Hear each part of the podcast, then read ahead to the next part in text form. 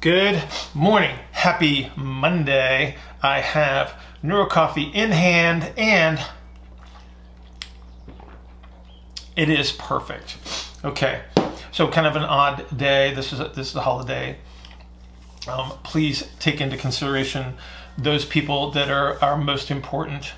Um, and, and, those are the people that we celebrate, the people that have done things um, for us, given everything, and um, continue to do so. And so I appreciate all of you very much, and um, I hope that everyone else does as well. Okay, I'm going to dive right into a, a, a Q&A here um, from Michael, uh, or Mike. Um, Mike says, I came across your YouTube video on the Camperini deadlift as a hip mobility drill prior to squats. Can you explain what's happening at the pelvis and sacrum on the back side leg and front side leg? Um, are you regaining posterior expansion on the back leg just above the pelvis? So really good question, and I think that, that you're already kind of on, on track there, Mike, uh, as far as what your thought process is. But let's go ahead and, and let's break this down just a little bit more as to um, what's going on prior to why we would select this activity, and then a little bit on the execution as far as the mechanics are concerned. Um, if you have any questions about how it's executed, um, just just go to the YouTube channel and and check out that that uh, that variation of the uh, staggered stance deadlift. But so if we look at if we look at pelvic mechanics, and we'll just we'll pick on the left side because it's easy. So if I have a, a posterior compressive strategy here that, that closes this space and pushes the pelvis in, in, into an orientation where it's, it's going to be turning to, to the right. So I've got a lot of concentric orientation here. Um, what I'm going to see from a measurement standpoint, I'll see a limited traditional um, hip internal rotation measure. I'll also see limited hip flexion and straight leg raise in many of those cases. And so what I need to do is, is recapture some eccentric orientation here, and I need to reorient the pelvis into, into a, a left turn um, to allow me to capture full movement options. And so that's when we would select something, something like the, the Camperini deadlift.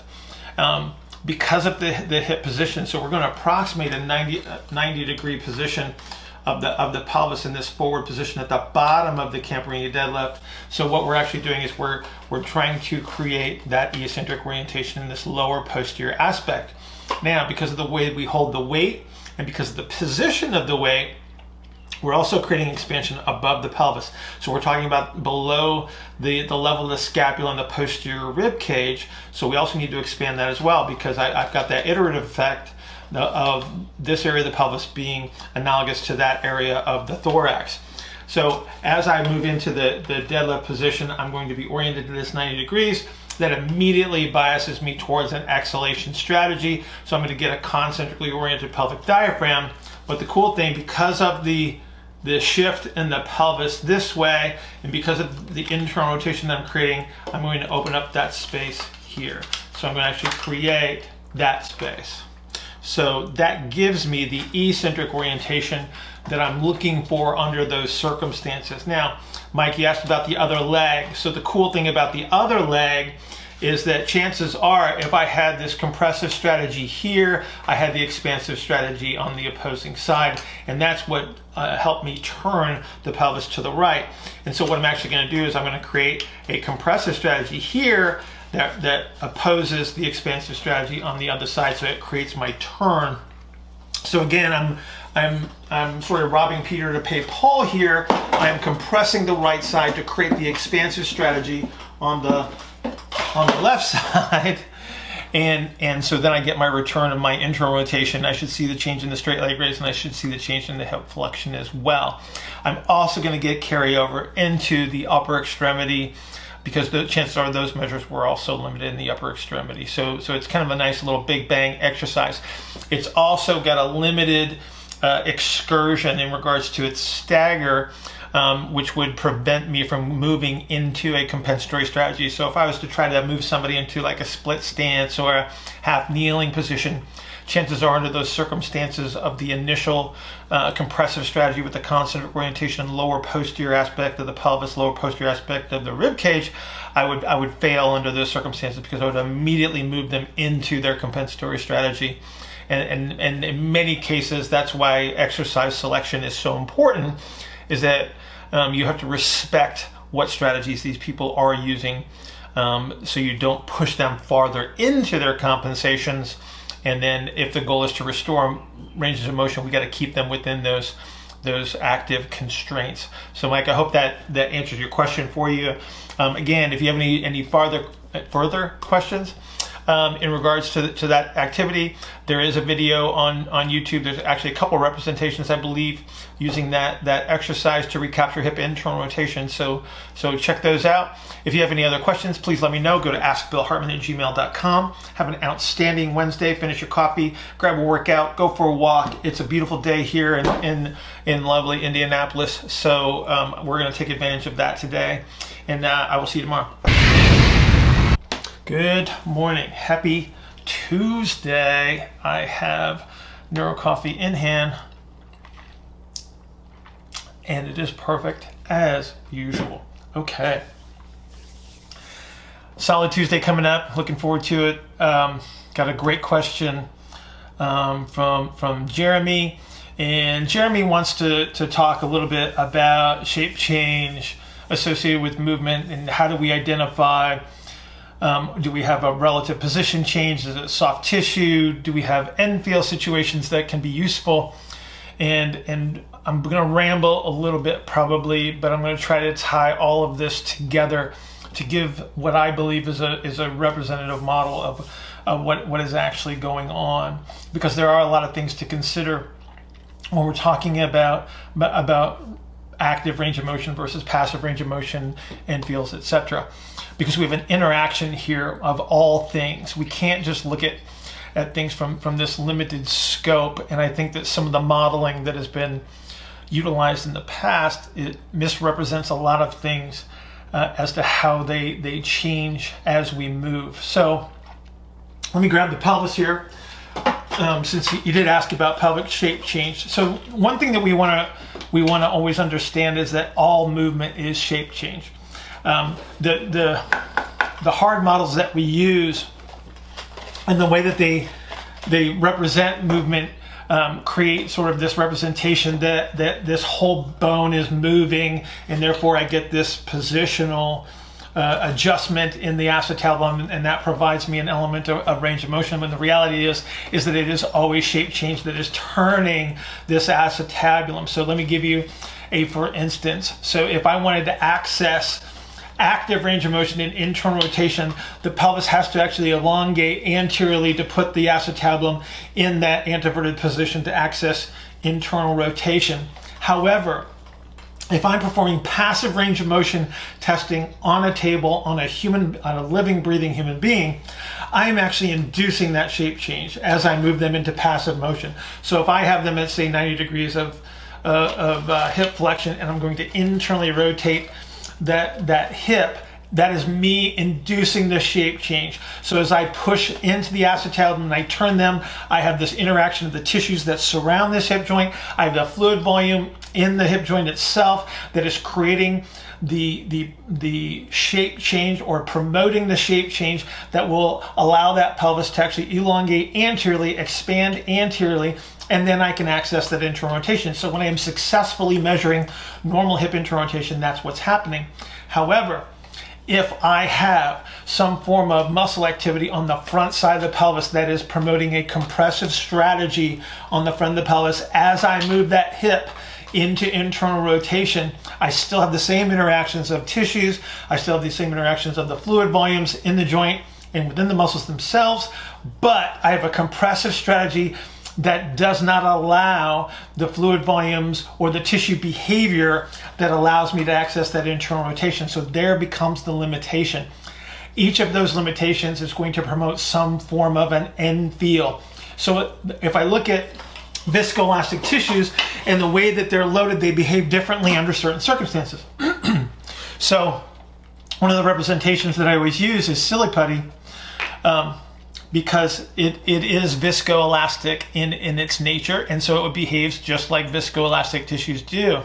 And so one of the things that we need to represent when we're talking about end feels is that if I if I pull on viscoelastic tissues very very slowly, they elongate under under my tension. So this would be much like a yielding action that would be associated with with some form of active motion, but I can actually produce these yielding actions passively under these circumstances where I load the tissues very gradually. However, if I pull very, very quickly, you'll see that the tissues become very, very stiff and then it, it snaps off very, very clean.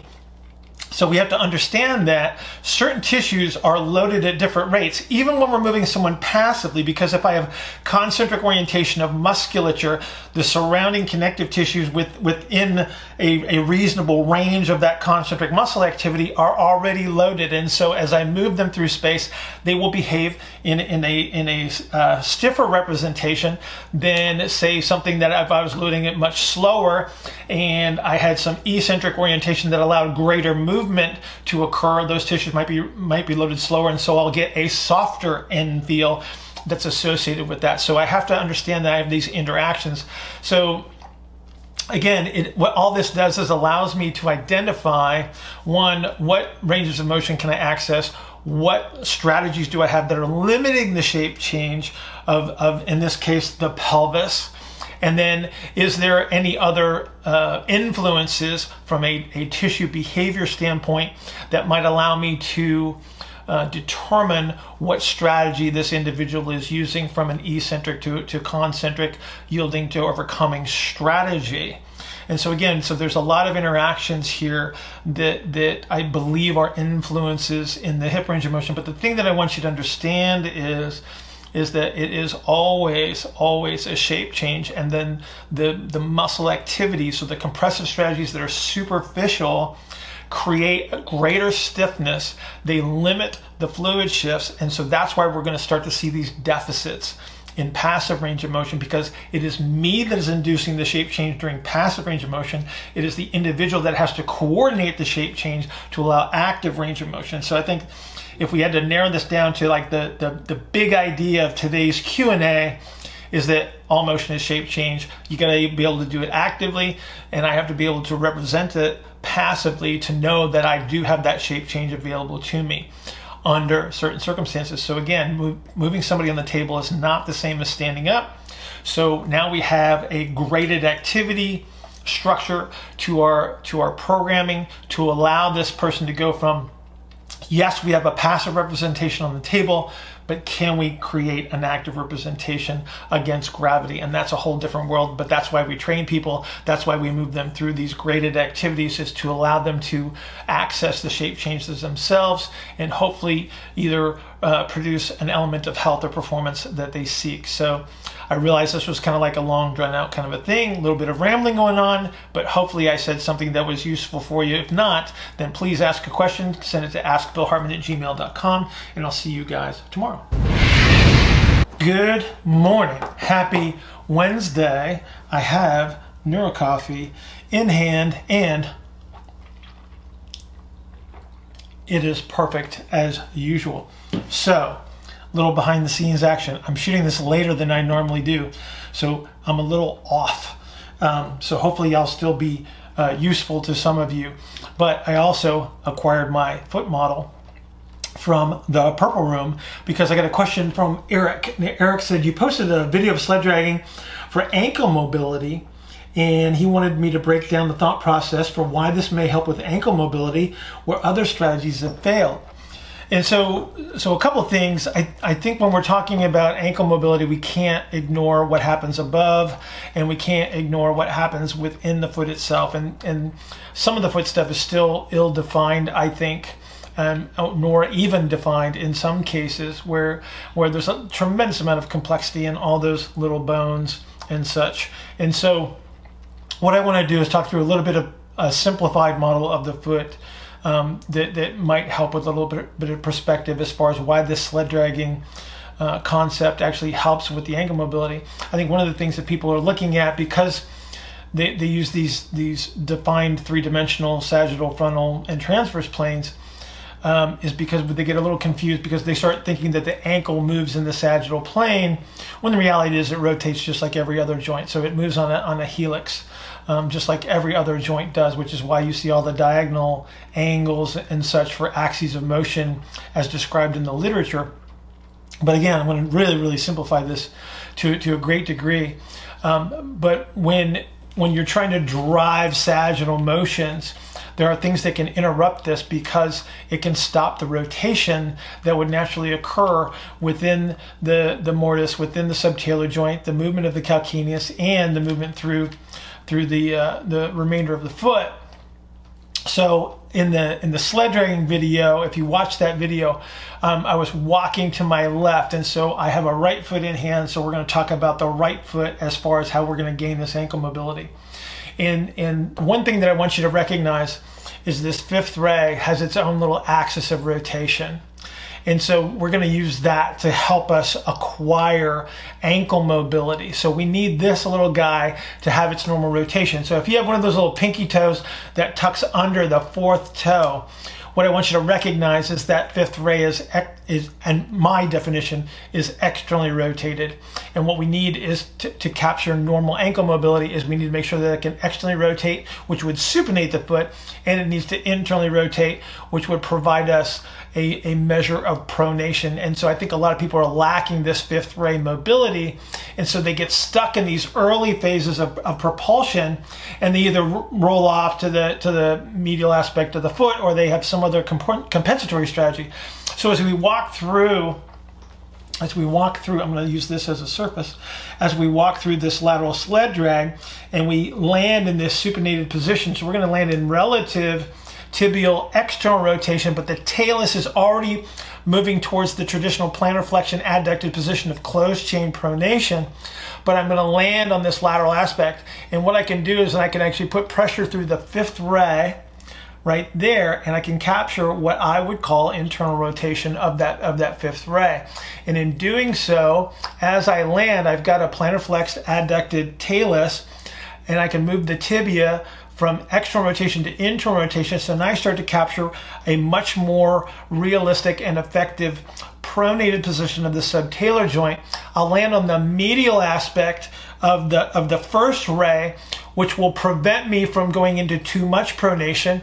I'll capture what we would traditionally call dorsiflexion as I have a normal closed kinetic chain pronation position of the ankle. And then as I push off, from the, the medial aspect of the foot, I'll have a, a useful propulsive first ray to push off of because of the landing mechanics of landing um, towards the, the uh, inside of that, that first ray as I push off. So I get this full rotation of the tibia across. I capture a normal uh, subtalar joint position for, for pronation, which will allow me to access a lot of the ankle mobility that people are lacking. Once again, they tend to get stuck in this position where I don't have normal rotation through the fifth ray, it limits my ability to dorsiflex. And so if I can capture that with that lateral sled drag motion where I'm rolling from the outside of the foot to the inside of the foot and rotating the tibia across as I go, I pick up a lot more ankle mobility. So Eric, I hope that answers your question.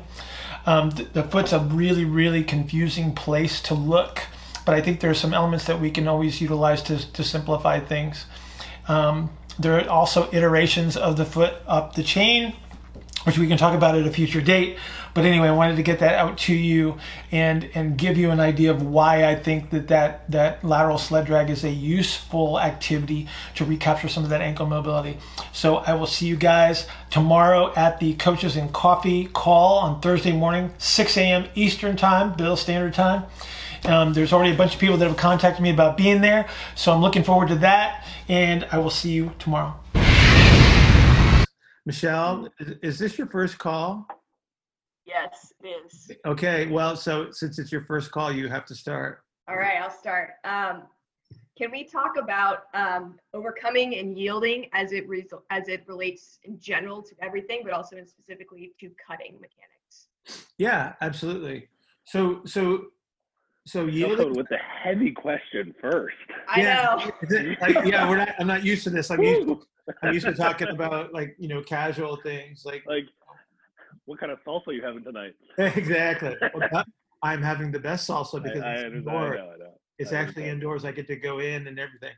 Um, okay, so so yielding and overcoming are are descriptions of how the forces are distributed beyond the, the muscle fibers. So it goes into the rest of the stuff, okay? So the rest of the stuff would be connective tissues. All right, so here's what I want you to think about. I want you to think about a, a trampoline, okay? And so you ever been on a trampoline? Okay, good. Yes, lots of times when I was growing up, we had two trampolines, a small one and a larger one. Okay, okay, this is awesome then. So when so the trampoline's all set up, right, and it's got the springs that attach it to the frame, right?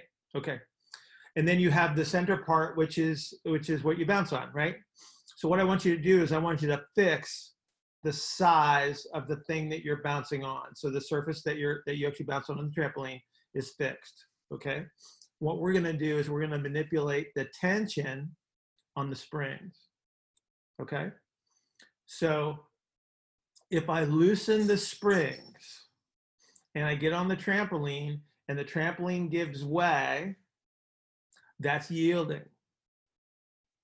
Okay. If I tension up those springs, I make them really, really, really tight. So now the surface is more taut, but the surface is exactly the same as it was when it was when it was loose. Now when I get on the surface, there's not as much give way.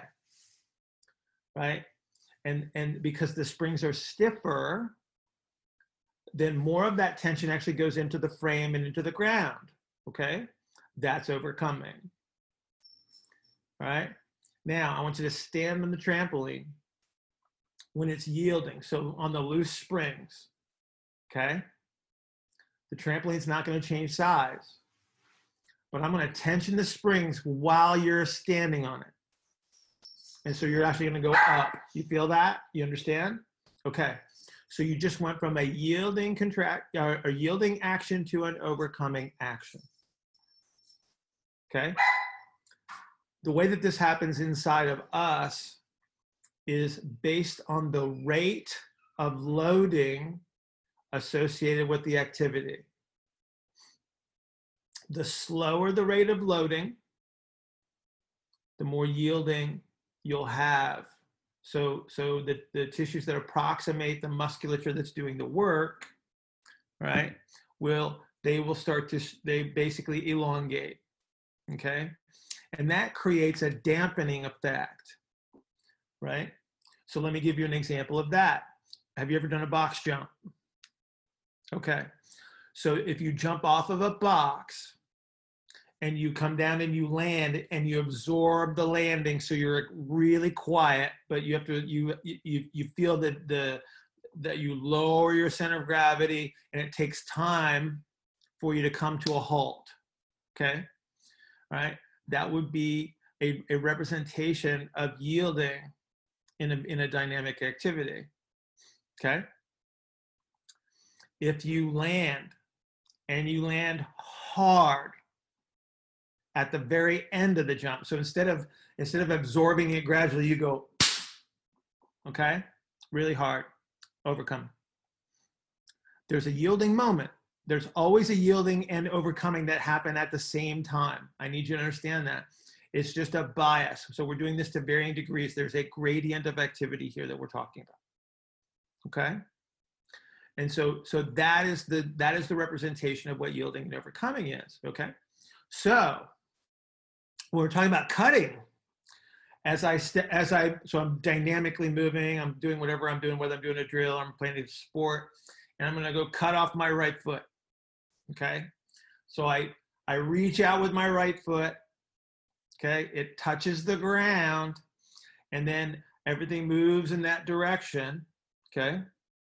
And so unless I wanna hit a big hard jolt, I gotta be yielding. Get it? Okay.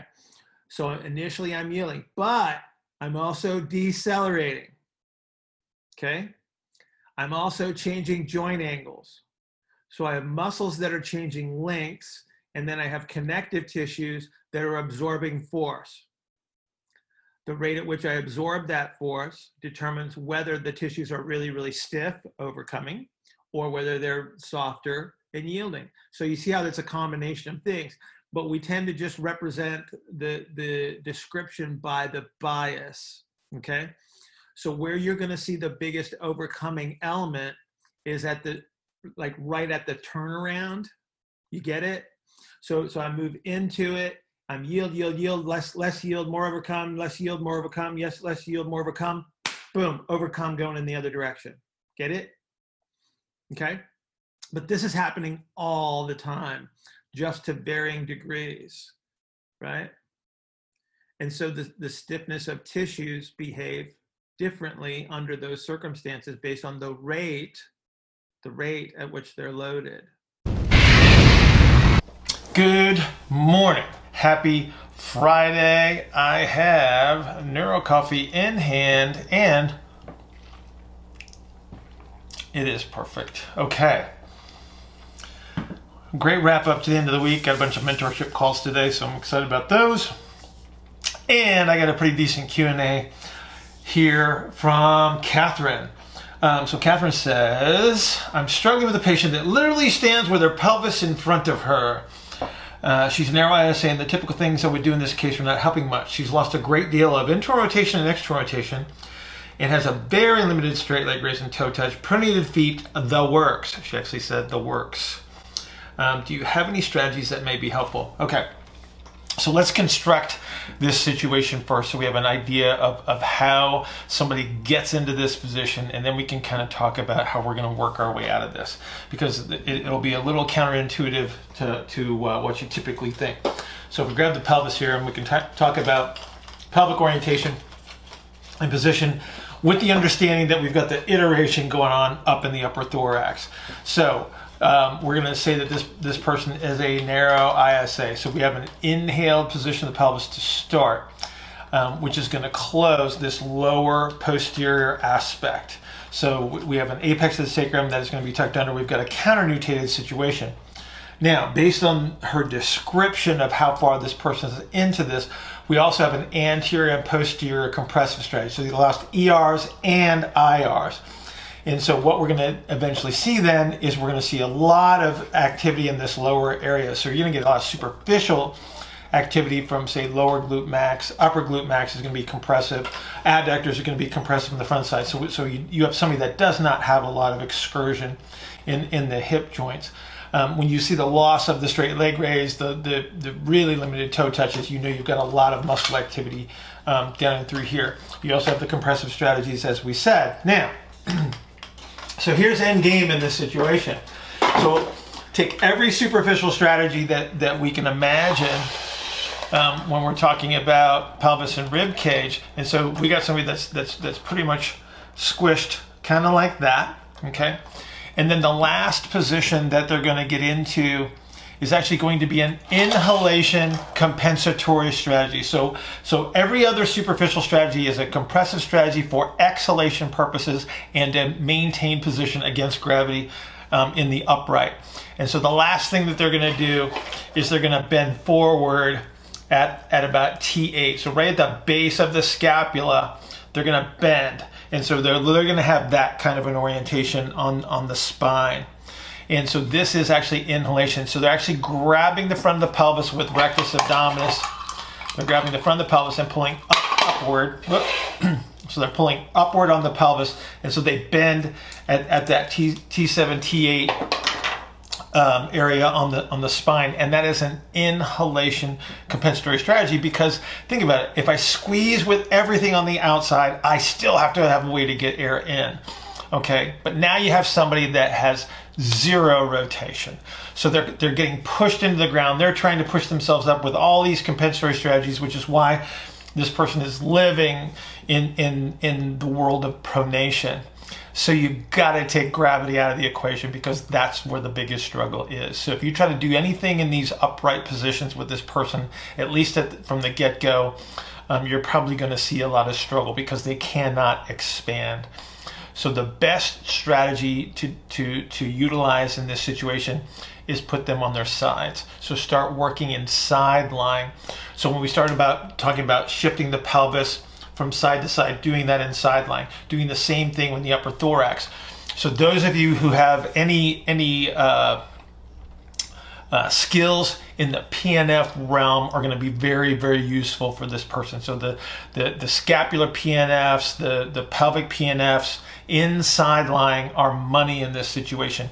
Um, those of you that ever done a Feldenkrais course, where you look at the segmental rolling associated with Feldenkrais, also very useful in these situations. Because what you have to do is you have to teach this person to release the superficial compensatory, compensatory strategies, which are concentric orientation and exhalation all day long. And so, no aggressive breathing under these circumstances, a lot of side lying stuff, like I said, a lot of r- rolling orientations are going to be money here, but you're probably going to have to guide this person at first. And so, you're going to have to actually create the ability to turn, but start in side lying, take gravity out of the equation, and I think your success rate is going to going to uh, actually skyrocket under these circumstances. Once you start to recapture the internal and external rotations, then you can probably go back to some of your your more um, supine, prone, quadruped, supported activities, um, working towards um, you know building them up from the, from the ground, so to speak. Um, once they get enough hip flexion, shoulder flexion, you can put them into half kneeling situations, but you're probably always going to want to maintain some sort of asymmetrical uh, representation so you don't lose the ability to turn. Quick review put them in side lying, start to build the ability to, to turn under those circumstances using your PNF diagonals. They become money in this situation. Superimpose the breathing on top of that, but it has to be this gentle, progressive kind of in nature because if you do anything too aggressive, all you're going to do is squish them back into position. So, hopefully, Catherine, I, I, appreciate your question. I hope that's that's helpful for you. Hope everybody has a great weekend. I will see you guys next week because um, it's basically like you're you're integrating everything from all parts of science and all parts of the universe to come up with this like universal theory um, right. of everything pretty much, and we just apply it in the in the. well, don't, give me that kind of credit. don't, don't ever give me that kind of credit.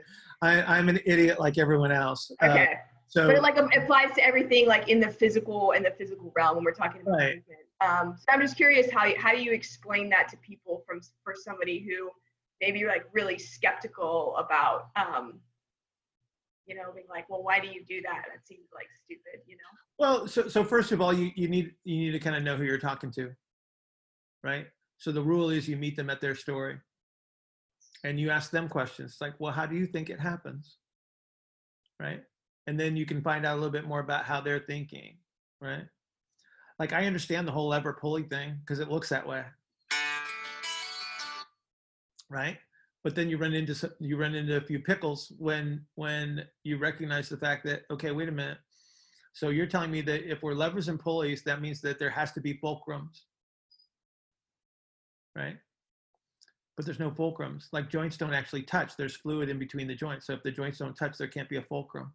If there's no fulcrums there's no there's no levers. If there's no levers how do you move and so then that leads to that conversation. But again it's like and it's not about being insulting or, or, or, saying i'm smarter than you or whatever. It's just a matter of saying it's like you know what? It's like i understand i understand that that that perspective okay?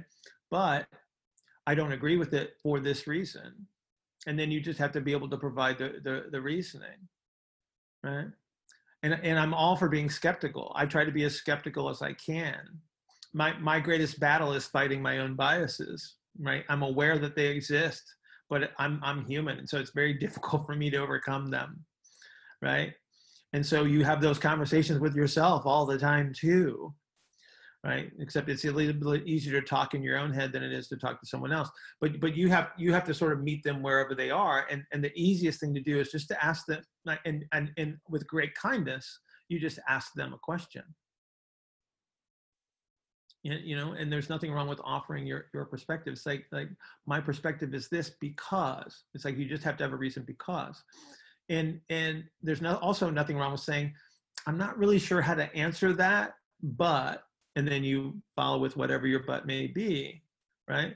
Because i'm not certain of everything right? There's certain things that that that make more sense to me and i will express those freely right because that's that's my perspective it's like i have no qualms about being wrong right I'm sure there's things that I express that are wrong, but right now they make sense to me and they're useful in my decision making. Right? And so so again, it's like just bumping into somebody that's skeptical, applaud them. It's like great. That's that's part of being a critical thinker is being skeptical and not just taking things at face value. But that's what I'm doing. You know, when I talk, it's like I'm not taking anything at face value. It's like you tell me that this happens. It's like okay, but I have reasons to believe otherwise. Right. And again, it's just getting more and more information and then trying to, as you said, integrate all of this into into one large model. So it doesn't matter. And you know, there's nothing wrong with starting wherever you start. There's no right, there's no